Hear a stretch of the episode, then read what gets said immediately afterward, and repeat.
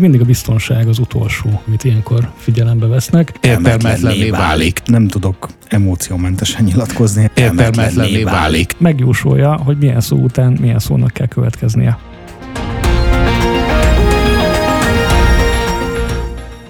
Köszöntöm Önöket! Ez itt az IT Business IT biztonsági podcast sorozatának, a Protectionnek az újabb epizódja. A hírek hosszabban rovatban szó esik az internet dolgai közé tartozó eszközök alkalmazásának a kockázatairól. Továbbá arról is, hogy a szoftverfejlesztő cégeknek is hozzá kellene járulniuk az IT biztonság erősítéséhez. A hozott anyagból rovatunkban pedig vendégünkkel a mesterséges intelligenciáról beszélgetünk, és annak hatásáról a digitális biztonságra. Mester Sándor vagyok, műsorvezető társam ebben a sorozatban, Csinos Tamás Tamás, a Klikó country menedzsere, mai vendégünk Gélák Robert, a Szisó közösség kedvelt és megbecsült tagja. Tamás, örülünk, hogy megint itt lehetünk. Örülök, hogy itt vagytok újra. És igen, mert újra, mert Robi a vendégünk, és a statisztikák azt mutatják, hogy őt nagyon szeretik a hallgatók, és az egyik legsikeresebb Protection epizód, ha nem a legsikeresebb epizódban, Robi volt a megmondó ember. És egyébként mi is szeretjük. És hát az, az generális jó arc, úgyhogy... Így van. A Cisó közösség kedvelt és megbecsült tagja. Ez mit szólsz? Azért kaptál most egy keveset pozitív élményt, nem? Nagyon, nagyon megtisztelő, így van. Igen. Na akkor legyen elég, mert sokáig nem lesz. Be kell osztani, értem. Két hírt, két anyagot, mert nem, nem is biztos, hogy mind a kettő hír. Választottam, és egyelőre semmilyen ellenvetés nem történt. Lehet, hogy majd közben mondjátok, hogy de miért kellett ezt választani. Az első arról szól, a cybernews.com-ról vettem, azért idézem a forrást, hogy hát ha a أكيد érdekel, meg akarja nézni az eredeti anyagot is. Jó oka van annak, hogy a kiberprofik kerülik az okos eszközöket, erről szól az írás, mégpedig profi kiberbiztonsági szakértőket kérdeztek meg az otthoni mindenféle okos eszközökről, és a, a végén kiderül, hogy nagyon-nagyon nem szeretnek otthon ilyen eszközöket használni, tízszer is meggondolják, hogy egyszer vásároljanak egy ilyet.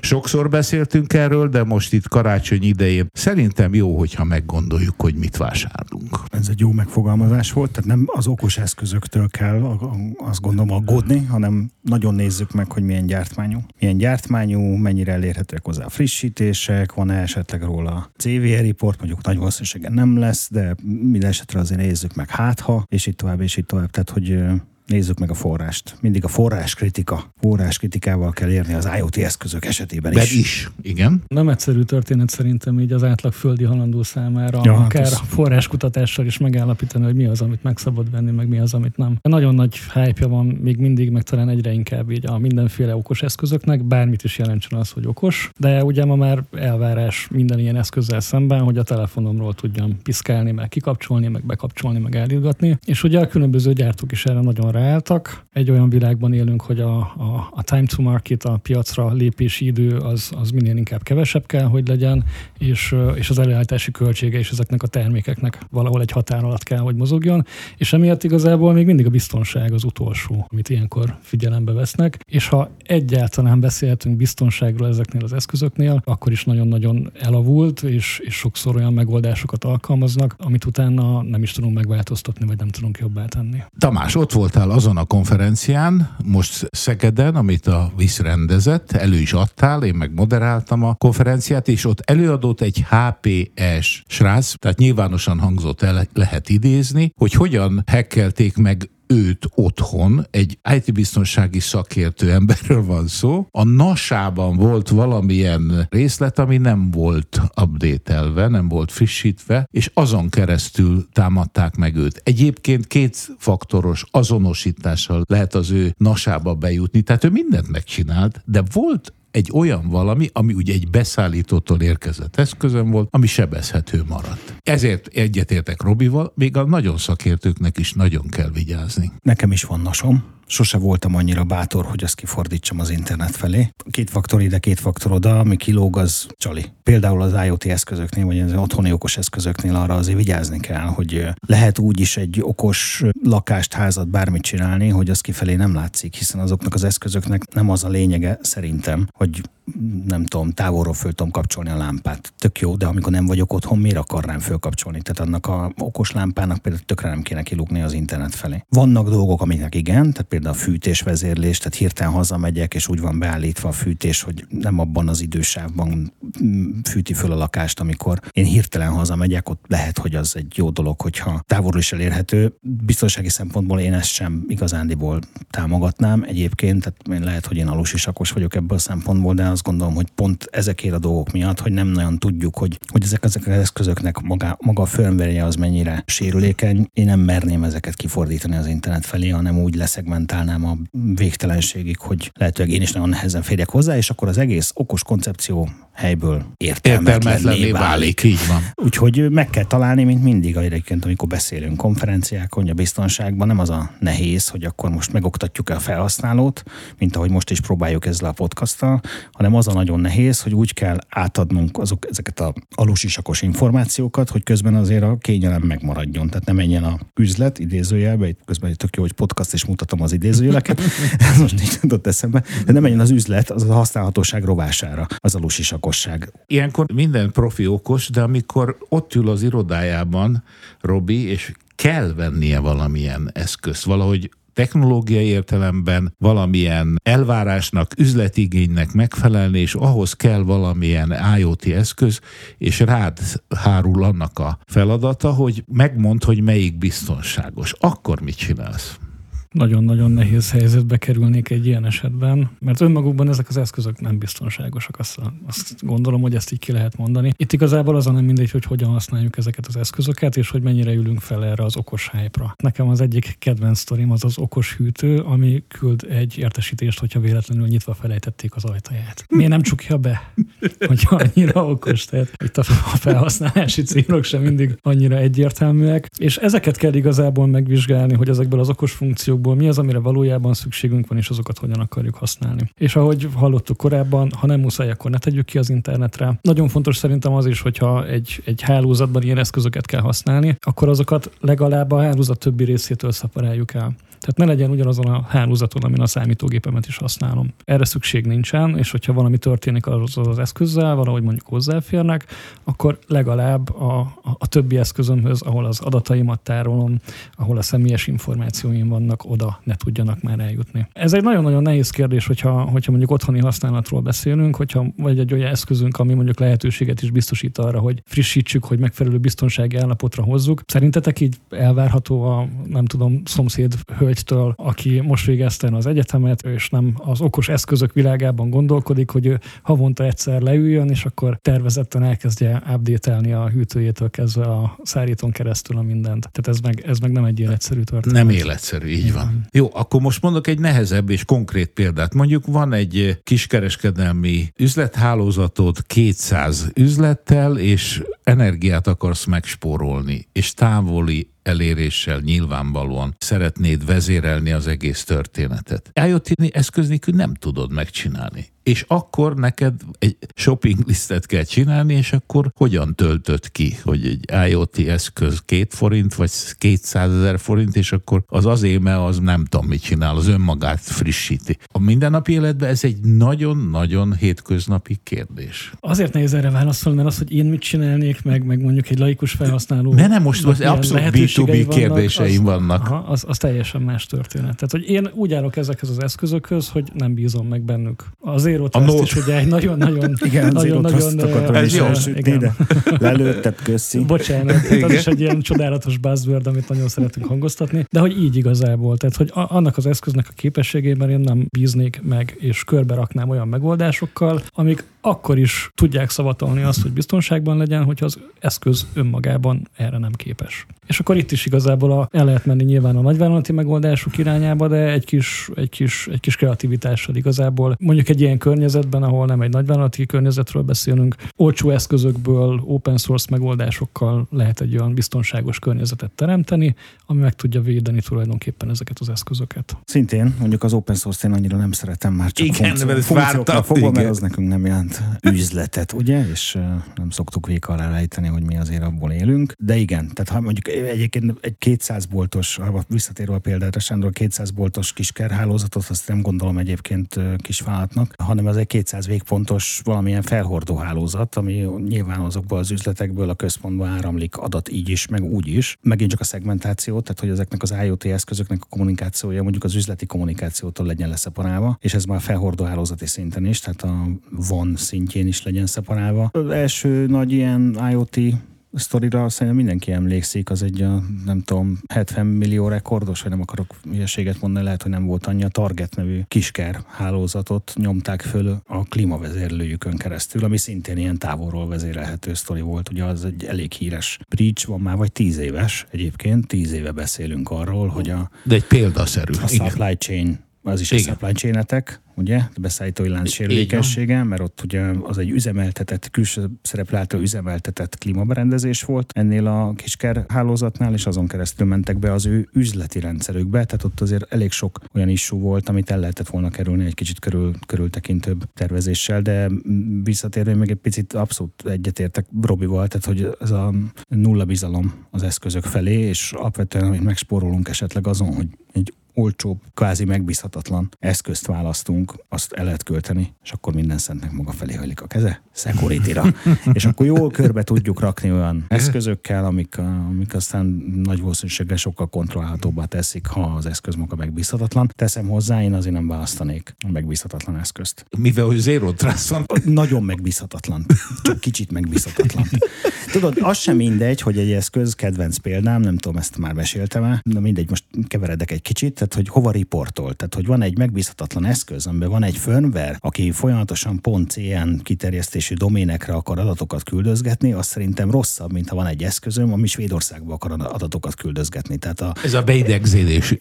De hát mégiscsak azokkal vagyunk bariban, nem? Kedvenc példám, azt nem tudom, podcastban elmeséltem már, de lehet, hogy csak konferencián került szóval, a kollégámnál telepítettek napelemrendszert, amihez egy kínai gyártmányú inverter tartozott, és amikor odaért a végre megkapta az invertert, mert apelek rég fönn voltak hónapok óta házon, ugye inverter hiány volt tavaly, tavaly előtt, vagy valahogy így, és akkor a telepítő srác kihozta az invertert, és úristen, az előző telepítési helyen maradt az inverterhez tartozó wifi modul. Hiába van inverter, nem fognak tudni dolgozni. Hát és egyszer csak az lett észrevéve, hogy az inverter wifi modul nélkül is kommunikál föltalál a hálózatra. Tehát nem egy wifi chip volt abban a nyomorékban, hanem ugye egy külső, amit így mutat a parasztnak, hogy ne, itt a wifi, tudod, meg egy belső, amit nem mutatunk a parasztnak, ami csak úgy ott van. Ha véletlen valaki war driving volna, akinek nem tudom, kék rendszáma van, akkor az, az megtalálja ezeket a hát invertereket.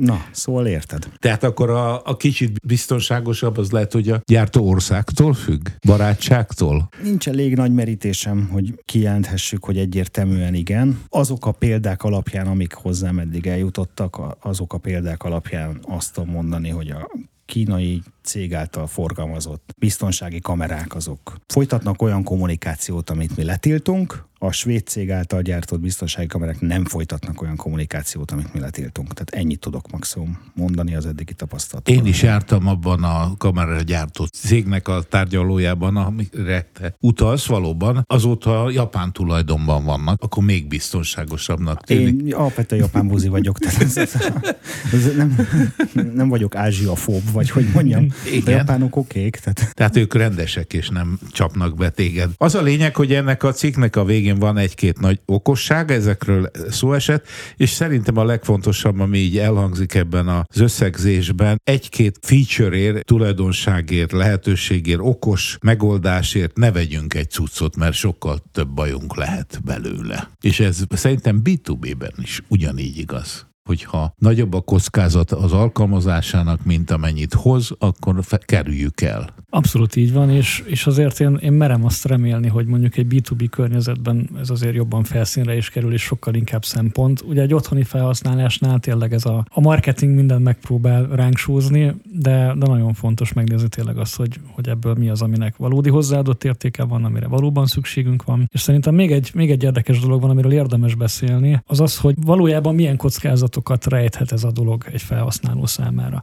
Ugye itt is még sokszor az a, az, az elv megy, hogy hát felőlem nézegessék Kínában, hogy mit nézek a tévében, ki a fenét érdekel. De ha egy kicsit jobban belemegyünk ebbe, akkor azért, azért komolyabb kockázatokat is lehet itt találni, ami akár már így a, a, az átlagembernek az életét is meg tudja keseríteni. Kezdve attól ugye, hogy itt az okos eszközökkel való visszaélés, tehát hogyha valaki elkezdi a klímámat tekergetni, annak nem biztos, hogy örülni fogok. Ez még mindig az egyszerűbb helyzet, mert akkor kikapcsolom, és akkor nem tekergeti senki. De akár azt is figyelembe vehetjük, hogy, hogy, hogy hackerek mondjuk hogyan élnek vissza ezekkel az eszközökkel.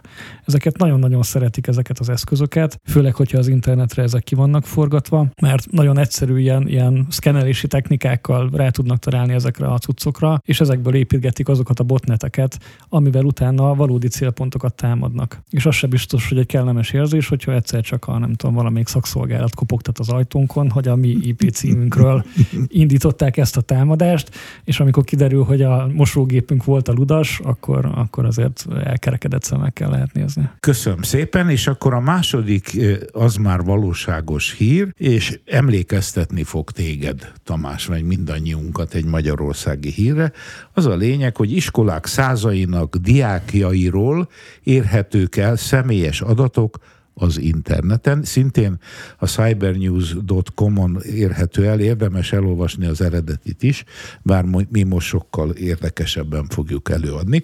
A lényeg az, hogy Indiában és Sri Lankán használják az Apps Cook cég oktatásmenedzsment rendszereit, és egy konfigurációs hiba miatt a gyerekek személyes adatai elérhetővé váltak a weben. A részletes listán, hogy milyen fajta adatok lettek elérhetők, a szülői adatok is benne vannak, és ebben a hírben még van egy adat, több mint 250 ezer weboldal kereskedik gyerekekkel kapcsolatos adatokkal a dark weben. Tehát, hogy érezzük ennek a dolognak a súlyát nem tudok emóciómentesen nyilatkozni. Általános iskolás gyermekapukájaként, akinek szintén elvitték az adatait, és azóta sincs hír róla, hogy mi a csöcs történt vele. És lehet, hogy éppen ott van a Dark Web-en. adatbázisban, hát abban remélem nincs, de, de egyébként az simán lehet, hogy ott van a Dark Hát 250 ezer weboldalt fel kell tartani. Kereskedik vele, igen. Hát uh, itt kéne gyermekvédelemmel foglalkozni szerintem, vagy valahol itt kezdődne, hogy legalább az adatait meg tudná védeni. Ezek szerint a sri és mi volt a másik sri és? Indiai indiai kormány, állam, hatóság, nem tudom, bárki, szoftverfejlesztő, és akkor itt azért a szoftverfejlesztés. Felelőssége óriási. Hát igen, tehát hogy nekem ezzel kapcsolatban van egy ilyen kis keserédes történet, hogy, vagy nem történet, csak ilyen, ilyen érzésem, de most így nem is konkrétan a hírhez kapcsolódik, hogy ahányszor beszélgetünk szoftverfejlesztő cégeknél és a náluk meghonosított jó gyakorlatokról biztonsági téren, annyiszor ütközünk nagyon kemény ellenállásba. Ez nem, nem is sú. Tehát ő szoftvert fejleszt, azt az ügyfél neki kifizeti, ő leszállítja, amit kértek tőle, és viszontlátás nem is lelkiismereti nem, kérdés. Nem, próbáljuk megteremteni a kapcsolatot, ugye az előbb itt viccelődtünk a DevSecOps és társaival, tehát hogy ezekkel a, a cégekkel így, így biztonsági vonatkozásban. Mi azt gondoltuk előtte, hogy tőlük kéne tanulni, hogy ezt, ezt hogy kell, mert nekünk az egy dolog, hogy vannak eszközeink, de mi ugye nem vagyunk szoftverfejlesztők, tehát milyen régi vágású, ilyen hálózatos tudással rendelkező kollégáim vannak gyakorlatilag 99%-ban. Tehát ez az egész szoftveres, szoftverfejlesztői világ és azoknak a, a biztonsági, nem tudom, folyamatai és előírásai, azok nekünk egy picit idegenek, ezért azt gondoltuk, hogy akkor beszélünk egy pár ilyen céggel, hogy akkor ezt ők hogy csinál, akikről tudjuk, hogy jó cégek, tehát látjuk így a sajtóban, meg halljuk róluk a piacon a hírüket, akkor beszélgetünk velük, hogy akkor ezt hogy is kéne csinálni, és akkor úgy az derül ki, hogy a sehogy. És akkor... Tehát az a security by design, az még nem létezik semennyire se? Biztos létezik, most vagy velünk nem akarták ezt megosztani, simán el tudom képzelni, tehát hogy ez egy olyan belső, nem tudom, titok kell, hogy övezze az ő biztonsági folyamatait játékaikat, ami nem osztanak meg ilyen gyűjtmentekkel a, a piacon, vagy, és sajnos erre merek tippelni inkább, hogy ötletük nincs, és nem is nagyon akarnak ezzel foglalkozni, mert hogy tőlük az, és itt, itt jön be a, egyébként az ügyfeleik nem várják el. Tehát az ügyfél nem azt várja, hogy ő egy biztonságos szoftvert kapjon, hanem az ügyfél azt várja, hogy azokat a funkciókat, amit az initial, nem tudom én, drawingba leírtak, hogy akkor ez a, ez a projekt, az megvalósuljon. Az, hogy az hogyan, azt az ügyfélnek sem tudása, sem igénye nincs arra, hogy ezt ellenőrizze és szerintem itt van valahol egy, egy óriási gap. Akkor dupla probléma van. Dupla, igen. Tehát nincs ügyféligény, ergo nincs szállítói törekvés arra, hogy akkor egy ilyen gyerekek adatait kezelő szoftver is biztonságos legyen. Nyilván azt nem tudom elképzelni, hogy azért 2023-ban egy, egy jó fejlesztő fejlesztési vezető, vagy team lead, vagy valami ilyesmi, annak ne lenne elképzelése a secure codingról, mert biztos van, és biztos elvárja az embereitől, és akkor tehát a kód az valamilyen szinten, de hogy egy ilyen globális ellenőrzési, kezelési sztori az, az, az nincs meg, az, az majd, hogy nem biztosra merem venni az eddigi tapasztalataink alapján. Robi, erre mit lépsz? Sajnos ez még mindig nagyon leegyszerűsítető egy gazdasági kérdésre. Tehát az, hogy amit eddig valahogy csináltunk, azt most kezdjük el biztonságosan csinálni, az pluszköltség. Minden esetben pluszköltség, és amíg, amíg jó az, ahogy most csináljuk, addig senki nem akar plusz effortot beletenni. Tehát valóban ebben, ebben van a kulcsa a dolognak, ez egy ilyen róka fogta csuka, meg, meg oda-vissza, hogy az ügyfél igények sincsenek még ott, hogy rákényszerítsék a, a, a szállítókat arra, hogy biztonságos termékeket állítsanak elő, és amíg nincs egy kritikus tömeg, addig azon kevesek, akikben megfogalmazódott ez az igény, nem fogják tudni rábírni őket, hogy, hogy változtassanak a gyakorlatukon. Én azt gondolom, hogy egy-két ilyen, ilyen, ilyen nagy égésnek még, még be kell következnie ahhoz, hogy, hogy ez valamilyen módon meg tudjon változni. És ahogy a security más ágazatain is ugye nagyon sokszor azt látjuk, hogy kell egy incidens ahhoz, hogy legyen büdzsé, kell egy incidens ahhoz, hogy legyen ember. Én elképzelhetőnek tartom, hogy a szoftverfejlesztők esetén is valami komolynak kell történni ahhoz, hogy, hogy globálisan ezeket a gyakorlatokat meg tudjuk változtatni. Nem akarok jogászkodni, de ne, nincs valami felelőssége a gyártónak? B2C-be van. Ezt a felelősséget zárják ki ugye az End User License Agreementekkel, az EULákkal, hogy, hogy még sincs. B2B-be meg az van, amit leírtak a szerződésbe. Az van leírva a szerződésbe, hogy hibamentes, abszolút biztonságos szoftvert szállít, akkor azt kéne neki szállítani. A kérdés az, hogy a megrendelő, amikor átveszi a projektet, akkor ezt tudja ellenőrizni. Van-e igénye arra, hogy ezt ellenőri? Egyetlen ki volt ez kötve? Abszolút a gazdasági vonal, amit a köztük lévő egyetlen szakember hozott be ebbe a történetbe. Túlzol. Az, az tök valid. Amíg ez költséggel jár, a megrendelő nem akarja kifizetni, mert akkor drágább lesz a fejlesztés. A szoftvercég nem fogja beletenni magától, mert akkor nem tudná eladni a termékét, nem lenne versenyképes, akkor ez tényleg róka fogta csuka, hogyha az elvárásrendszer nem igazodik ehhez, akkor. A cikknek azért a, a lényege az, hogy gyerekek milyen veszélybe kerülhetnek, hogyha kimennek az adataik. Én azt gondolom, hogy aki ilyennel foglalkozik, és amikor odaéget egy ilyen szoftvert, Hát én nagyon szégyelném magam. Meghúzzuk a teljesen egyértelmű párhuzamot? Húzzuk már meg. Igen. Kréta. Jó Igen. reggelt. Én nem is értem, De nem is a kréta, beszéltek tehát hogy azért egyébként. mi Széltünk. történt? Hát nekem vannak pedagógus ismerőseim, és biztosan elítettem, hogy a magyar iskolákban nincs kréta. Úgyhogy nem, nem tudom, miről beszéltek. Ó, egyébként ez is sajnos talán süllyed, de ez, ó, ne, mert mindjárt sírok. Milyen? Kislányomnak múlt héten, a, nem tudom én, 27 órájából 20-ba volt helyettesítő talán. Szóval kréta. Kréta. Igen. Igen, Kréta sincs. De, de a Kréta. Tudunk egyébként azóta arról valamit? Nem, nem, én nem tudok. Nincs, nem volt Tehát, sajtóban hogy- semmi, ugye? A két híren túl vagyunk, és Robi már tűkön ülve várja, hogy ő legyen a hozott anyagból című rovat fölvezetője. Arról beszélgettünk előkészítés közepette, hogy a mesterséges intelligencia és a kiberbiztonság kapcsolatáról, összefüggéseiről fogsz egy indító szónoklatot tartani. Megpróbáljuk, megpróbáljuk. Igen, És ez a- utána mi szétcincálunk, Oké, jó? rendben van, rendben van. Ez most a másik, másik nagy sláger téma, azt hiszem. És az előbb ugye beszéltünk itt az OT eszközökről, meg hogy hogyan lehet magunkat megvédeni egy ilyen környezetben, amihez kell valamilyen fokú intelligencia, hogy ezeket átlássuk. Az is nehéz, tehát hogy a humán intelligencia oldalát is nehéz néha megteremteni, és akkor most mindenki mesterséges intelligenciáról beszél. De hogy ti egyébként úgy tudjátok, hogy mi ez, vagy, vagy mit, mit gondoltok róla, hogy mi az, hogy mesterséges intelligencia? Volt egy. Insight konferencia, és ott egy előadó megkérdezte, mielőtt az előadását megtartotta volna, 150-200 ember, hogy és ki tudja, hogy mi az a mesterséges intelligencia, és szakmabeliek küldtek. ne. Négyen, öten bátortalanul föltették a kezüket. Én nem tettem föl, az előadó is azt mondta, hogy még ő se tudja pontosan. Ez a szavazás nagyon erős volt. Erre mondta a Robi, hogy igen. Na az a négy-öt az nem tudja, hogy mit nem tud. De abban egyetértünk, hogy a csapból is ez folyik mostanában. Egyébként igaz? igen. igen, igen. teljesen. Ez is érdekes, mert úgy tűnik, mintha ez valamilyen újdonság lenne, de, de amit most egyébként így megkapunk ilyen mesterséges intelligenciával felcímkézett szolgáltatásokat, azok mögött azért ilyen tizenéves fejlesztések vannak. És tényleg nehéz, mert egy nagyon-nagyon szerteágazó dolog, és, és vannak bizonyos részei, amik, amik mostanában nagyon nagy teret kapnak. Most az, hogy nem tudom, ChatGPT, gondolom senkinek nem kell bemutatni, mert ott tartunk, hogy nekem is itt van az alkalmazás a telefonomon, és akkor bármikor bármit akarok, akkor csak megkérdezem a mesterséges intelligenciát, és ő segít. De ugye nem nagyon látjuk, hogy, hogy mi van e mögött, és amellett, hogy ilyen tök jól el lehet vele beszélgetni, mire lehet jó célra használni, meg egyébként hogyan lehet ezzel visszaélni. Nagyon az elején vagyunk még ennek a sztorinak. Egy kicsit néha olyan érzésem van, mint hogyha ez egy akkora boom lenne, mint, mint annó, nem tudom, az internet volt, amiről még nem tudtuk, hogy micsoda, meg hogy hogy közelítsük meg, meg mire fogjuk tudni használni. Egy pici szeletét láttuk, aztán, aztán nagyon-nagyon gyorsan igazából olyan szinten az életünk részévé vált, hogy nem tudjuk ma már elképzelni az életet nélküle. És ugye azt is látjuk, hogy ez milyen kockázatokat, milyen veszélyforrásokat hozott be az életünkbe. Tehát ha nem lenne internet, akkor nem kéne azon aggódnunk, hogy a gyerekek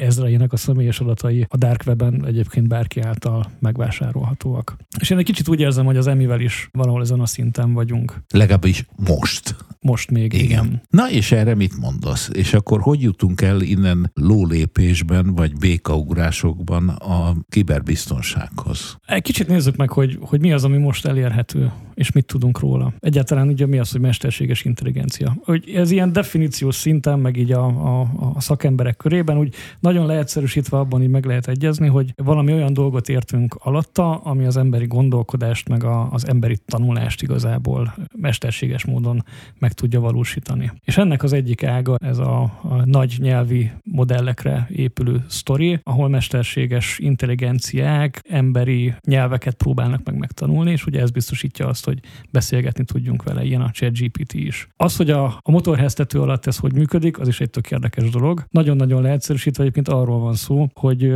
megjósolja, hogy milyen szó után milyen szónak kell következnie. Ugye nagyon banálisan hangzik, és nagyon nehéz felfogni, hogy ebből hogy lesz egyébként egy ilyen kontextus tartó emberi beszélgetés, de valójában erről van szó. Ugye mindenki elkezdte ennek a felhasználási területeit keresgélni, illetve a, a mesterséges intelligenciával generálható egyéb dolgoknak, és azért is mondom, hogy ez nem, nem feltétlenül egy, egy új típusú dolog, és a fenyegetések sem teljesen újak, amiket ezek hordoznak. A kedvenc sztorim az, ez egy 2019-re visszanyúló történet, amikor először találkoztunk azzal, hogy mi az, hogy deepfake. Ez mond hmm. nektek ez a... Hát egy valamit? kicsit igen.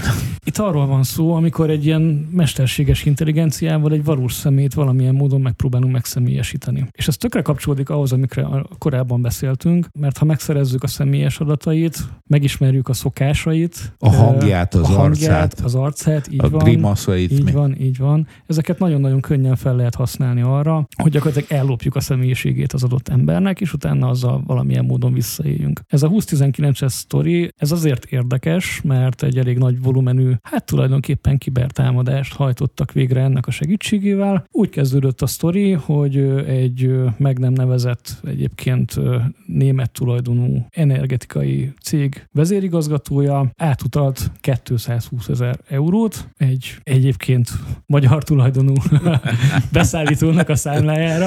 Valahol igen, mindig a ugye kedvezményezett azért ez a, ott ez volt. A szál, igen. igen, ez a szál ez mindig, mindig megjelenik itt ezekben a sztorikban. És utána kiderült, hogy ez a bizonyos vezető valójában nem a cég német anyavállalatának a vezetőjével beszélt telefonon, hanem egy, egy deepfake-kel generált hanggal. Az és ez, ez ugye ez nem tegnap történt, ez 2019-es sztori. Akkor ez nem videó volt? Ez, ez, ez, ez, hang. ez hang volt. Okay. Ez hang volt így egy van. kicsivel egyszerűbb a hang, így van. Így van, de itt arról beszélünk, hogy egy olyan ember tudtak megszemélyesíteni kiberbűnözők, akikkel ez az ember egyébként telefon kapcsolatban volt napi szinten. Tehát a, a mondani valója, a stílusa, a hangja minden stimmelt olyan szinten, hogy rá tudta venni arra, hogy, hogy elindítson egy ilyen átutalást. Egyébként ezt utána még kétszer megpróbálták vele. És a... Erős, tényleg, erős. Tényleg, tényleg. Tehát ugye ez megtörtént az utalás, utána visszahívták később, hogy nem érkezett meg a pénz, mi történt. Jó trükk, és akkor még kétszer megcsinálta. És harmadszor is megpróbálkoztak vele, ekkor már gyanút fogott emberünk, de nyilván a pénz az, az, az soha nem lett meg. Találkoztam egy fejlesztővel, aki egy oktatási célú fejlesztő projektben van benne, vegyünk egy tanárt aki csinál magának egy oktatási videót, és nem kell kiállni a Greenbox elé, hanem önmagát, az ő avatárját, vagy nem tudom, hogy nem ez videó megfelelőjét, megmondja, hogy akkor ezt mond, és akkor az ő hangján, az ő arcával az ő grimaszaival elmondja. Tízszer gyorsabban megy a dolog. De miért egyébként? Miért, miért, miért lesz ez gyorsabb? Ezt... Először is nem minden tanár szokott ahhoz, hogy kamerába beszéljen. Ő leírja a szöveget, hogy mit mondjon helyette az a valami, amit uh-huh. őt ábrázol, és az hibátlanul elmondja. Ez, sőt, mondok ettől durvába, tehát már vannak olyan megoldások, amik ezt real-time megcsinálják. Tehát én itt ülök és beszélek, és Köszön. egyébként a tévében meg az megy, hogy bármelyik ismert színészünknek az arcával és a, és a hangjával. Mint hogyha ő mondaná, vagy mondhatnék politikust is, vagy bárkit igazából. Igen, igen, vagy igen. a saját főnök, igen, vagy igen. téged. Igen, igen, igen, például. De a Tamás jobb. igen, tehát ez, ez egy óriási veszély. De ugyanakkor, mint mondtam, neked van hasznos alkalmazása is, vagy lehet. Természetesen rengeteg hasznos alkalmazása is lehet. A gépi tanulás és ezek az algoritmusok nagyon-nagyon sok lehetőséget teremtettek, nagyon-nagyon sok hasznos célra is fel lehet használni, a kiberbiztonságban is. Itt a legnagyobb fegyvertény azt hiszem az, amikor mesterséges intelligenciával tudunk ö, nagy mennyiségű adatokat elemeztetni. Elképesztő mennyiségű emberi erőforrás tudunk megspórolni azzal, hogy ezek, a, ezek az öntanuló algoritmusok helyettünk mondjuk kiszűrik a különböző események közül azokat, amikkel valóban foglalkoznunk kell. Egy másik terület, amire használni lehet ezeket, ma már ott tart a, a, a mindenki által elérhető technológia, hogy ezek képesek programozni. Tehát egy programozási feladatot tudsz adni egy mesterséges intelligenciának, és ezt meg tudja csinálni. Tök jó, mert megint csak emberi erőforrást tudunk vele spórolni. Csak Nyilván... mondok ide is egy példát, nemrég az egyik ismert internet szolgáltató rendezett egy versenyt, egy programozói versenyt, ahol az volt a szabály, hogy bármit lehet használni. Mind az öt csapat, aki részt vett ezen a versenyen, használta a mesterséges intelligenciát különböző program részletek elkészítésére. Te egyetemi hallgatók, a napi gyakorlatukban benne van. Hogyan fog működni, van-e benne hiba? Én legalábbis arra gondolnék, hogy és az tuti jó? Nem, egyáltalán nem tuti, hogy az jó, de nagy százalékban egyébként egész jól szoktak ezek uh-huh. működni. És itt ugye ott jön megint a másik oldal, hogy nyilván erre a, a rossz fiúk is szépen ráakaszkodtak, és felcsillant a szemük, hogy a sérülékenységhez az exploit kódot miért nekem kell kiszenvedni magamból, mikor megkérhetem az ai hogy írja meg azt a kódot, amivel egyébként fel tudok törni valamilyen rendszert vagy programot. Tamás azért hallgat, mert ő nagyon nem szereti a mesterséges intelligenciát, nem, nem, vagy, nem, hogy, nem. vagy hogy, nem tudom megfogalmazni. News. Ne terjesz fake news akkor, tehát amikor eddig erről szó esett, akkor úgy nem. Én ezt a hype nem szeretem, ami most a generatív AI miatt kitört. Okay. Azért nem, mert AI alapú megoldások azokban a szarokban, amiket mi foglalkozunk, az nem tudom mióta van, 7 éve biztos, de inkább 8. Ez igaz. Tehát, hogy marha régen dolgozunk ezek a dolgokkal, a kutyát nem érdekelte, hogy az AI. Mindig elmondtuk, hogy machine learning, talán emlékszel, az is volt konferencia, amikor loptam egy ötletet egy másik konferencia, egy másik előadótól, és előadtam, hogy ugye a machine learningnek azért nem mindegy, hogy mivel tanítjuk be, tehát hogy milyen baseline-t adunk egy machine learning algoritmusnak, mert simán az UFO észleléseket oda mm, diagnosztizálhatjuk, hogy imádják a, a szilvesztert, az ufók, azért látunk sok ufót szilveszterkor. Tehát, hogy ezek, a, ugye a machine learning milyen adat, adatsorokból dolgozik című történet, de hogy azok az ai -ok, meg machine learning csak amik a biztonsági megoldásainkban vannak, azok nyilván úgy vannak pont, ahogy Robi is mondta, hogy a iszonyatos adattömegeket tudjanak marha gyorsan földolgozni, és nem is az, hogy marha gyorsan, hanem hogy sokkal precízebben, mint hogyha sima ilyen logikai korrelációkkal dolgoznánk, hogy elkerüljük azt, hogy azok a humán intelligenciák, akiknek az lenne az a dolga, hogy ezeket az adattömegeket elbírálják, ez a false pozitív, false negatív típusú döntéseket meghozzák, mondjuk eszokban, azok ne égjenek ki attól, hogy, hogy annyi false pozitív kerül a szemük elé, hogy már rutinból nyomkodják, hogy pozitív, pozitív, pozitív, mert akkor elsikad, amikor éles a riasztás az is. Ugye ebben az AI például borzasztó sokat tud segíteni, de ennek sincs semmi köze a generatív AI-hoz. Jó, jó, Én azt de pont most most érünk ugye majd oda, amikor a kiberbiztonsággal közvetlen jelentkező kockázatokat. Nem, nem utálom az ai határozottan visszautasítom. Csak ennek ezt viszont értem, a hype-ját, hogy a hype-ját. Értem, most robbant be, tehát most, most ütött át azt gondolom azt a küszöböt, hogy akkor sajtóban tényleg megjelenik. Hát tehát persze, van miről írni. Igen, abban is valamennyire egyetértek a Robival, nem biztos, hogy ugyanannyira pozitívan látom én ezt a, a dolgot, hogy még nem tudjuk fölmérni, hogy mennyire fogja megváltozni megváltoztatni az életünket, mint ahogy annó az internetről sem tudtuk fölmérni, hogy mennyire fogja megváltoztatni az életünket. Lehet, hogy megfogja, lehet, hogy marha gyorsan eljutunk a szingularitásba, és akkor az összes ai meg kell semmisítenünk, mielőtt ők Úgy érzem, hogy így lövöd le a poénjait. le, le, bocsánat, előre szaladtam, még nem tartunk Még ott? nem nem tartunk ott. Remélem, hogy még nem tartunk ott. szóval lehet, hogy ez ennyire gyors lesz. Az AI kutatásnak az egy ismert időszaka, vagy nem tudom, többször előfordult már inkább így mondom, amit, amit ilyen AI télnek hívnak talán. Tehát, hogy így egy pár évre így leül ez a sztori, mert így megakad a fejlődés. És én most egyrészt, ami most a hétvégén volt itt az OpenAI környéki botrány, hogy akkor gyorsan haladjunk, ne gyorsan haladjunk, pénzt termeljünk, de, de biztonságosan, de ne termeljünk pénzt, és az az emberiség üdvére ne termeljünk vele pénzt, hogy addig, amíg olyan kérdések vannak, hogy egy adott technológiával rossz irányba vagy jó irányba indulunk el, és olyan szinten kiverte a biztosíték, hogy ez politikai szinten is kérdés, hogy akkor hogyan szabályozzuk a különböző földrészeken. Na, például ez az, ahol szerintem baromira lényegtelen, hogy milyen földrészen szabályozunk. Ezt kéne fölismerni, és erre szerintem pillanatnyilag alkalmatlan a politikai döntéshozó, a nemzetközi politikai döntéshozó képessége az emberiségnek, hogy például egy ilyen típusú problémával, vagy ilyen súlyos kérdéssel szembenézzen, mint mondjuk az ai a kérdése. Úgyhogy én ezért mondanám egy kicsit, hogy hátrébb az agarakkal, mert nem tudjuk, hogy ez súlyosabb egy hidrogénbomba, vagy legalább akkor a horderejű lesz, mint a krumpli megjelenése Európában. Tényleg. Igen, a krumpli megjelenése megváltoztatta hadászatot. Például, például mindent. A rakott krumpliról nem is beszélünk. Te nyertél. Na várjál, akkor most mennyire zökkentett ki a Tamás ebből a, a gondolkat? Abszolút, abszolút nem zökkentett ki. És valóban egyébként ez tényleg egy nagy kérdés, hogy, hogy hogyan fog ez fejlődni, meg mit engedünk ennek a fejlődésnek. Említetted így a, a technológiai szingularitást. Azért nem egy olyan egyértelmű fogalom. Onnantól kezdve, hogy programot tud írni, nem? Tehát, hogyha feltételezzük azt, hogy képes önmagában működő programkódot írni, akkor az elméleti lehetősége annak, hogy a saját kódját írja át, ugye egy AI, az megvan. Tehát innentől kezdve az a szingularitás az A képesség egy, megvan, egy csak nincs megmondva neki. A szándék. Így van. Az oké, okay, de hogyha a következő áttörés mondjuk nem tudom, a neuronhálózatok fejlesztésében az lesz, hogy egy neuronhálózat képes lesz szándékot is előállítani, akkor ott már csak input-output kérdése az, hogy akkor elértük Én úgy fogalmazik, hogyha lehet neki szándéka akkor, akkor jelenik meg. De adjunk neki szót, mert látom, hogy már majd szétveti a mondani való. Nem, csak lassan itt tényleg el, eljutunk a Terminátorig.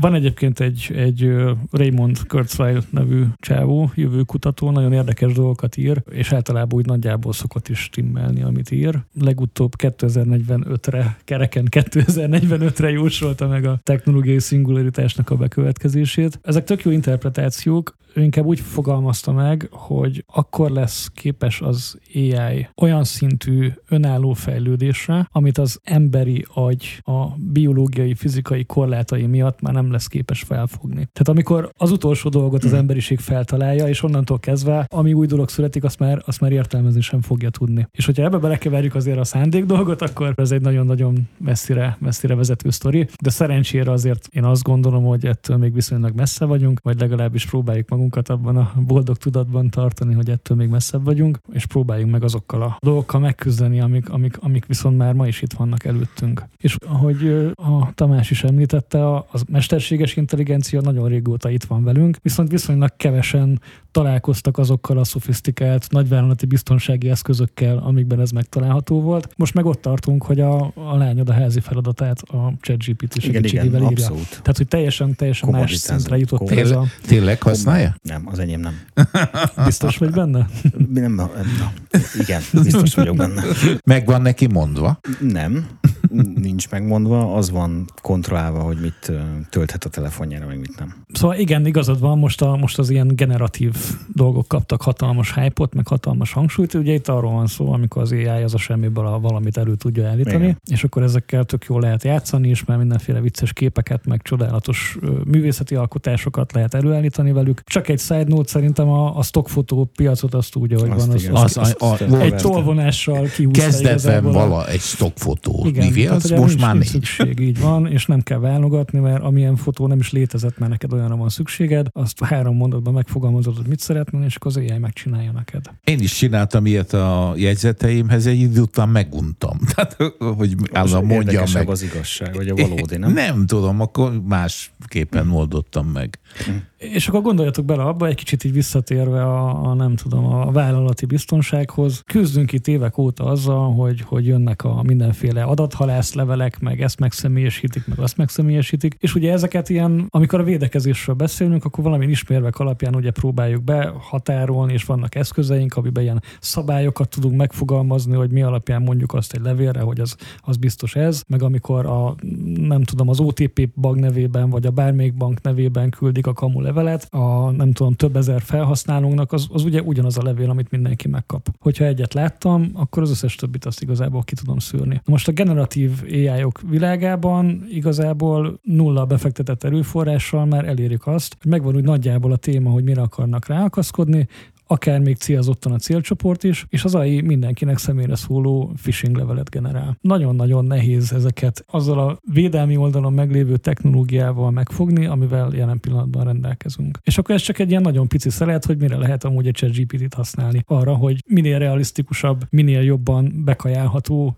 akár személyre szabott kamuleveleket küldözgessünk. Ilyen PTNR dolognak tűnik, de, de nagyon nehéz ezek, ezekkel is például megbirkózni. És akkor ezt ötvözzük a deepfake és akkor még csak két dologról beszéltünk. A és már ott tartunk között a veszélyek között, igen, igen amivel, amivel úgy, úgy meggyűlik a baja azért így a, a szakembereknek. Ugye említettem azt, hogy kódot ír, exploitot ír. Ott tartunk, hogy komolyabb szakmai tudás nélkül nagyságrendileg bárki tudja ezeket, ezeket előállítani, használni. Ez is egy messzire vezető sztori. De a másik oldalról meg nekünk is segít biztonsági szakembereknek. Tehát mondjuk kijön a, nem tudom, a 276. napi zero sérülékenység a, a, a valamelyik ö, szoftverben, amit használunk, és mondjuk egy biztonsági elemzőnek az azért az, az komoly fejtörést tud okozni, hogy megértse, hogy az hogy működik az a sérülékenység. Mert annak érdekében, hogy védekezni tudjunk ellene, annak a mechanizmusát valahogy látni kell. És például erre is tök jó használható. Beírom neki, hogy itt ez a sérülékenység, magyarázd el nekem, mintha hat éves lennék, hogy ez hogy működik. És elmagyar magyarázza. Jók, tehát abszolút, igen, ezekre tök hasznos. Azt kevésbé látom hasznosnak, hogy lehet vele ugye támadókódot generáltatni, de ezt nem is lehet azt hiszem alapból, tehát ahhoz meg kell trükközni valahogy, hogy fő kell piszkálni az egóját, vagy valami tudom már pontosan.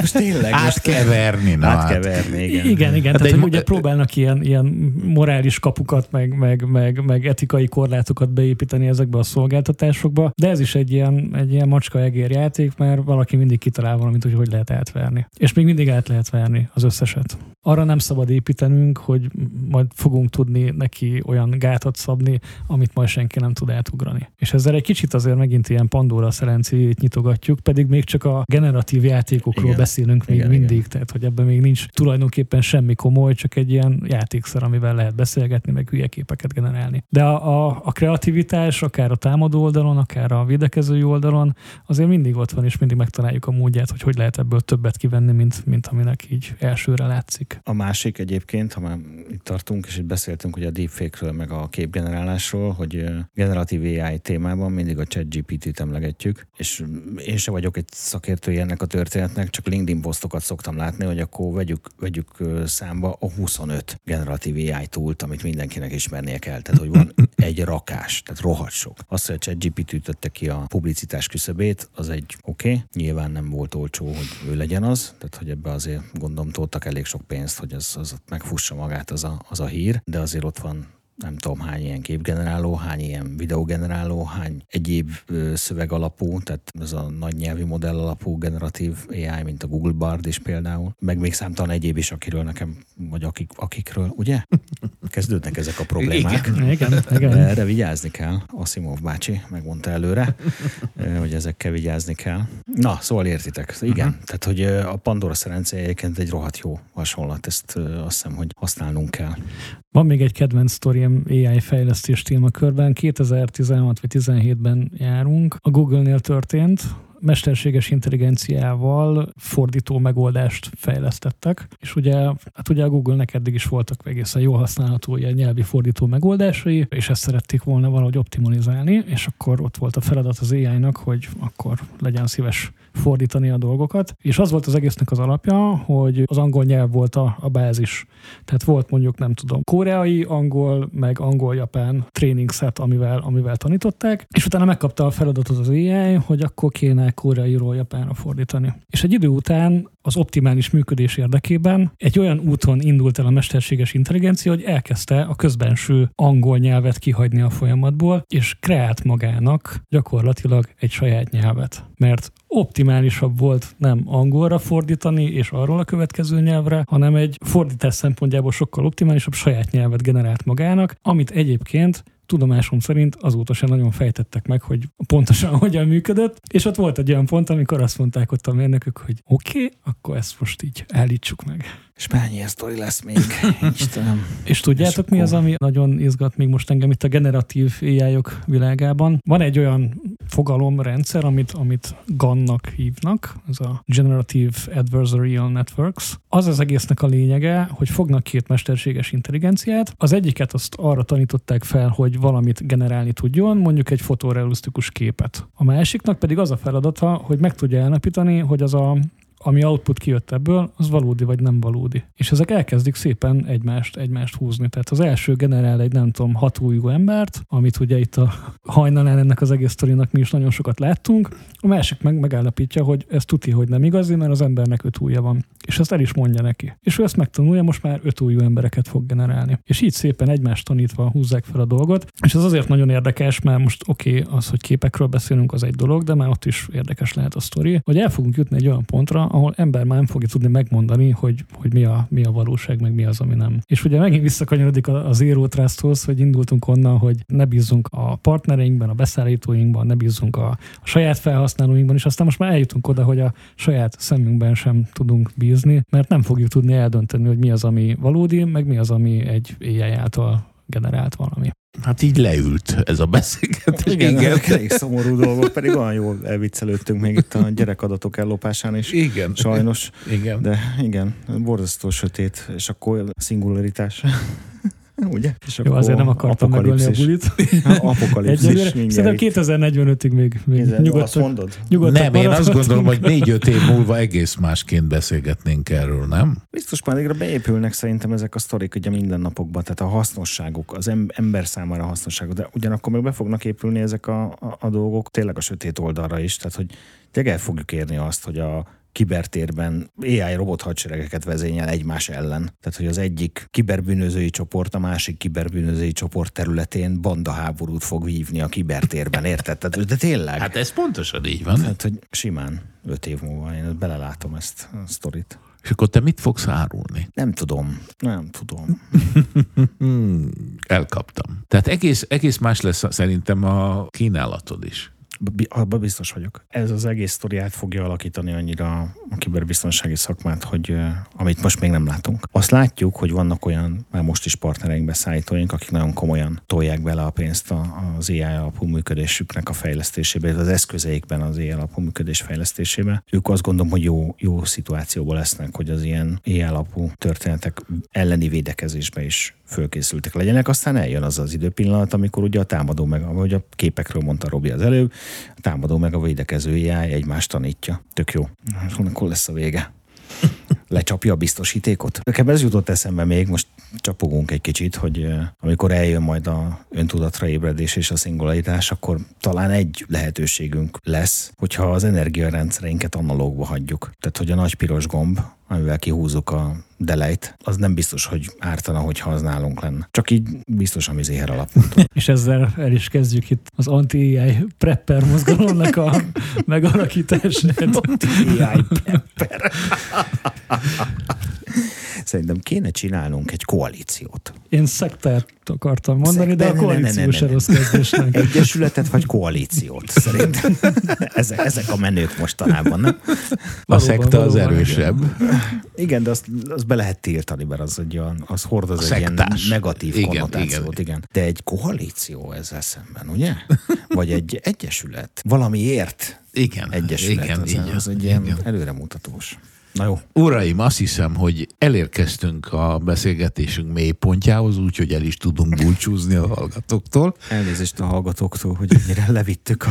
Nem, szerintem nagyon fontos volt, mert körülbelül, hogyha az ember elindul, akkor valahova a semmiben találja magát, nem? Hát ez egy olyan téma, igen, ami Még nem látjuk, de félünk tőle nagyon. sötét a barlang. Tamás, köszönjük a lehetőséget, és Robitól pedig nem búcsúzunk el, remélem legközelebb is, ha hívunk, jössz. Én is köszönöm a lehetőséget, és természetesen. Sőt, ezt ugye arról beszéltünk, hogy nézzük meg, hogy öt év múlva mi lesz, szerintem üssük be a naptárba most, és, és néhány év múlva üljünk le, és Ez nézzük nagy- meg, hogy a mai állapothoz képest hova jutottunk. És a hallgatóknak pedig köszönjük a figyelmet.